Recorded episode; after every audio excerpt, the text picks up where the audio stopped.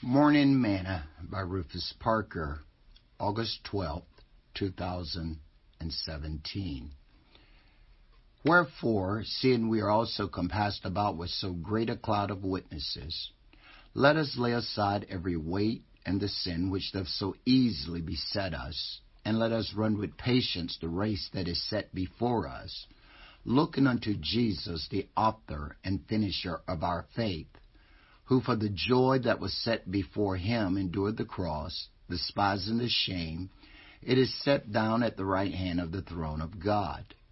For consider him that endures such contradiction of sinners against himself, lest you be weary and faint in your own mind. Hebrews 12, 1 2, 3. Today's morsel. One of the things about being an author is that you come across people who are excited to meet you. You may not see being a writer as a big deal, but they do.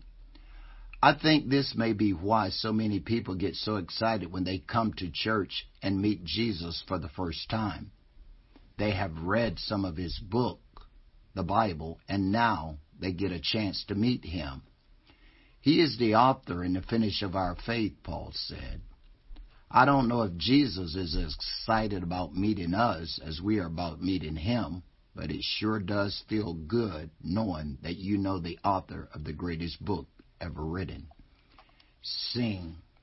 Who is this who for our sorrow offer comfort and relief, bringing sunshine to the dark and shadow life? Saying softly, cease repining, lift thy soul above its grief. Let the peace pass understanding, still the strife. Oh, it is Jesus, Jesus. Sad ones weep no more. He will heal the broken-hearted, open wide the prison door. He is able to deliver evermore. Thought for today Jesus, the author and finisher of our faith.